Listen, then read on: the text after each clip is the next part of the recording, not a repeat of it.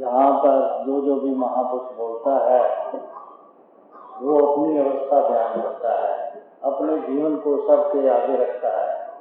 सच्चाई वही होती है, जिसको हम, हमारा मन भी मानता है। हम सही रूप में दूसरे को प्रकट कर सकते हैं। वही सच्चाई होती है जो अपने जीवन में आई हो। जो दूसरे के जीवन की कोई बात हो, उसको हम पूर्ण सच्चा नहीं मान सकते। उसमें हमें शक गुजरता है। और जो हम खुद स्वयं कर लेते हैं, उसको हम सच्चा मानते हैं। जैसे ये विशाखापट्टनम का शहर, आज हमने देखा तो आज देखकर हम सही रूप में इसका बयान कर सकते हैं। यहाँ की आबो हवा कैसी है? यहाँ का सब, वातावरण कैसा है? जगह कैसी है? इसको भली प्रकार हम बयान कर सकते हैं। दिल्ली में बैठकर, किसी नक्शा को देखकर, किसी फ़िल्म को देखकर, किसी और तरीके से इसकी सिफतें सुनकर, वो रूप हमारे मन में कभी नहीं आ सकता। जो जो यहाँ आकर देखकर, स्वयं खुद इसको पाकर जो हमारे मन में अवस्था बनी है, जो यकीन बना है, वो उधर बैठकर नहीं बन सकता। इसी तरह आज दुनिया में परमात्मा की बड़ी चर्चा होती है वाहिगुरु को बड़ा याद किया जाता है। अल्लाह को बहुत पुकार दी जाती है। इसी तरह सब नामों से हम परमात्मा की याद करते हैं। और पूछा जाए कि परमात्मा कौन सी शक्ति है तो कोई हम निश्चय वाली बात नहीं कर पाते। कोई ऊपर आसमान की तरफ़ इशारा करता है, परमात्मा अल्लाह ऊपर है।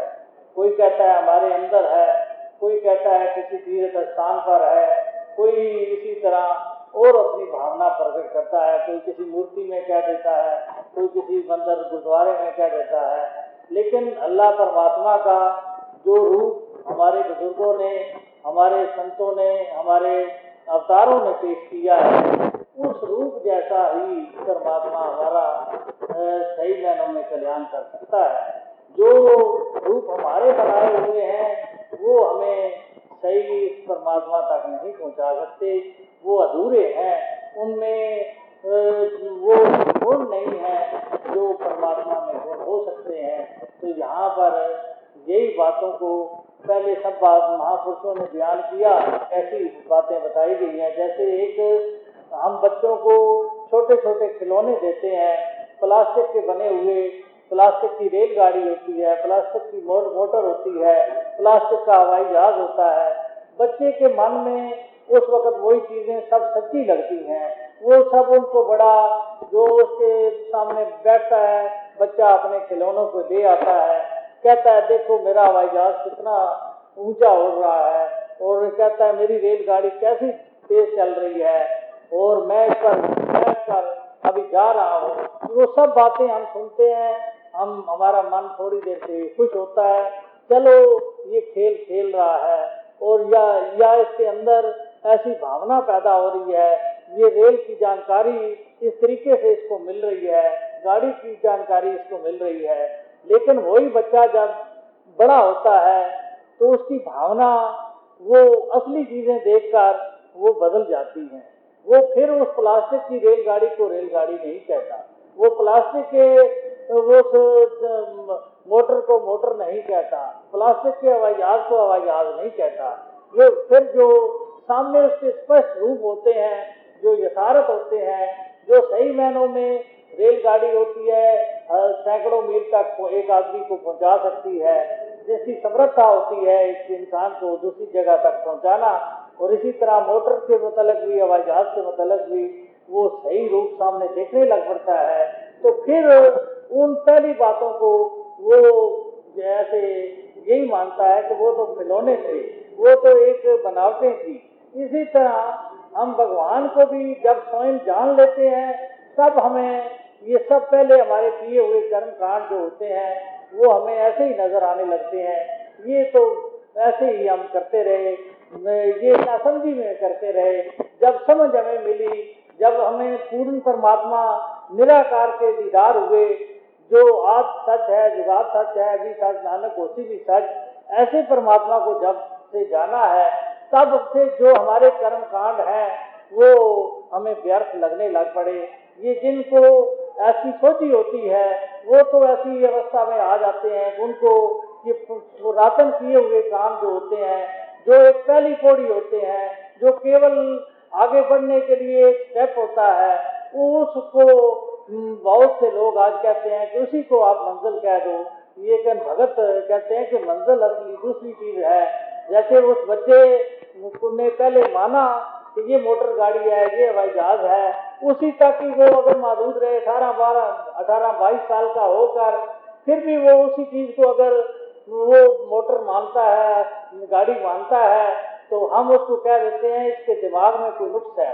इसलिए कोई पागल है। इसको पूरी समझ नहीं काम करती। तो उसको अवश्य उसका हम इलाज कराना शुरू कर देते हैं। इसकी जो सोची है, वो मादूर है। वो बच्चे तक बचपन की अवस्था की ये बातें करता है। इसी तरह अगर राम के मुतलक भी, परमात्मा के मुतलक भी, हम उसी तरह बने रहें कि हम जो बचपन में हमने, हमारी माता पिता ने हमें कहा, वैसा ही आकार हम परमात्मा का अभी तक मानते रहे तो ये हमारी भूल होगी।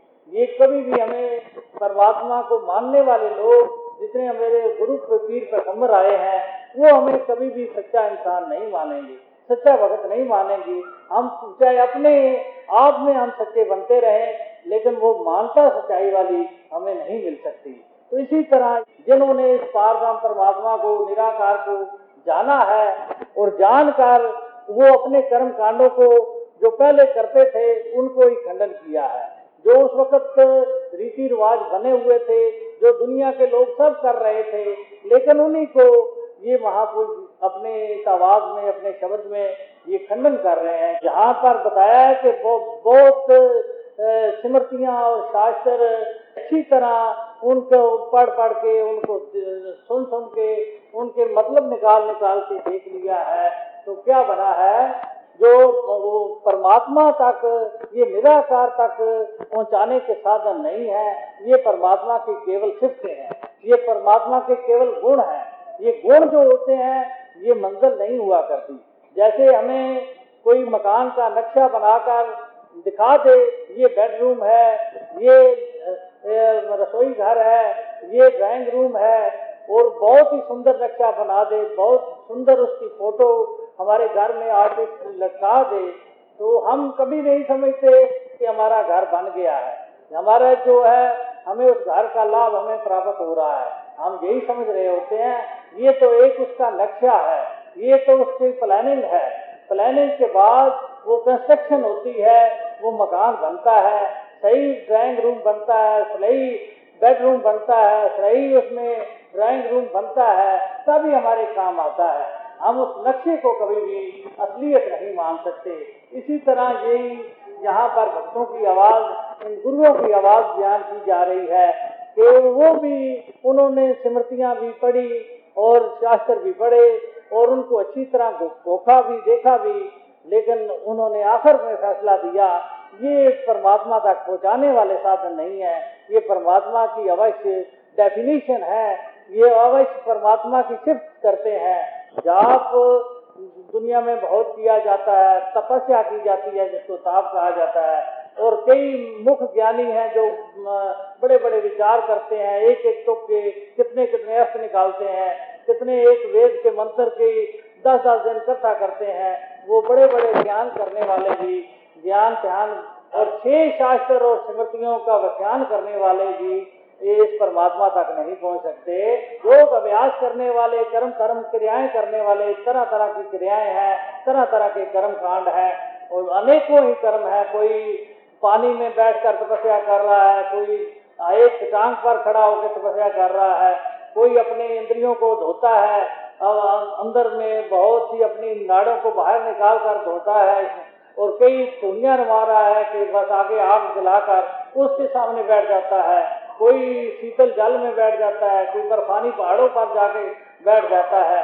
लेकिन ये सब कुछ जो पहुँचे हुए बुज़ुर्ग हैं, वो यही फैसला दे रहे हैं। ये सब कर्म धर्म क्रिया जो होती है सब दुनिया को त्याग कर वन में चला जाना, जंगल में चला जाना, ये भी कोई महान भक्ति नहीं है। इसको भी हमारे बुज़ुर्ग कोई भक्ति नहीं कहते। जितने हमारे बुज़ुर्ग आए भगवान कृष्ण आए, राम जी आए तो उन्होंने अगर दुनिया को वो ऐसा ही समझते कि ये दुनिया दुखों का घर है, दुनिया में रहने वाला भगत नहीं हो सकता। तो उनका डेरा जंगलों में ही होता। वो संसार में आने की कोशिश ही ना करते। इस दुनिया में प्रवेश करने की कोशिश ही नहीं करते। लेकिन उनका इतिहास बताता है कि वो उन्होंने राजनीति भी की जंग जुदल भी किए और साथ और साथ की तड़ेबाजी भी की और सब कुछ दुनिया में रहते हुए, सब कारोबार करते हुए, ग्रस्त का भी इस्तेमाल किया, बाल बच्चे भी हुए, ये सब काम होते हुए वो फिर भी अवतार कहलाए, गुरु कहलाए। अगर उनका यही रास्ता होता कि हम जंगलों में रह कर ही भगत बन सकते हैं तो सब लोग जंगल में चले जाते, उनकी विशेषता तब मानी जाती। लेकिन ऐसा नहीं हुआ। जंगल में जाने वाला कभी भगत नहीं होता। भगत जो होता है, वो संसार में विचरने वाला होता है। ये सारे कर्म अनेक प्रकार जो कर्म है, कई जत्नों से ये करके देखे हैं, इनसे कोई लाभ नहीं प्राप्त हुआ।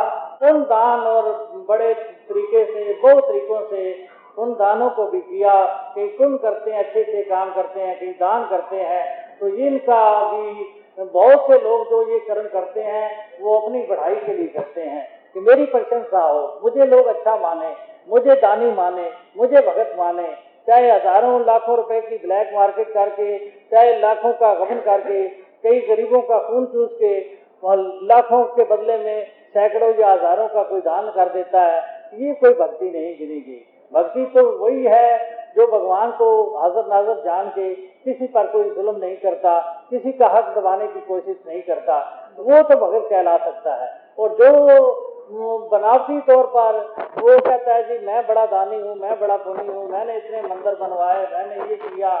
तो वो सब उसकी बनावटी है। लोगों में शोभा प्राप्त करने के वो खेल हैं। वो कोई भक्ति नहीं है। कई अच्छी लोग होते हैं अच्छी भगत होते हैं, वो अपने शरीर को कटा कर भी अपनी आहुति दे देते हैं। वो भी कोई परमात्मा उन पर भी नहीं बीतता कि ये शरीर हमारा इस तरह कटाने के लिए नहीं मिला। ये तो अपने पार ब्रह्म परमात्मा से आत्मा के जोड़ के लिए ये हमें अवसर मिला है, समय मिला है।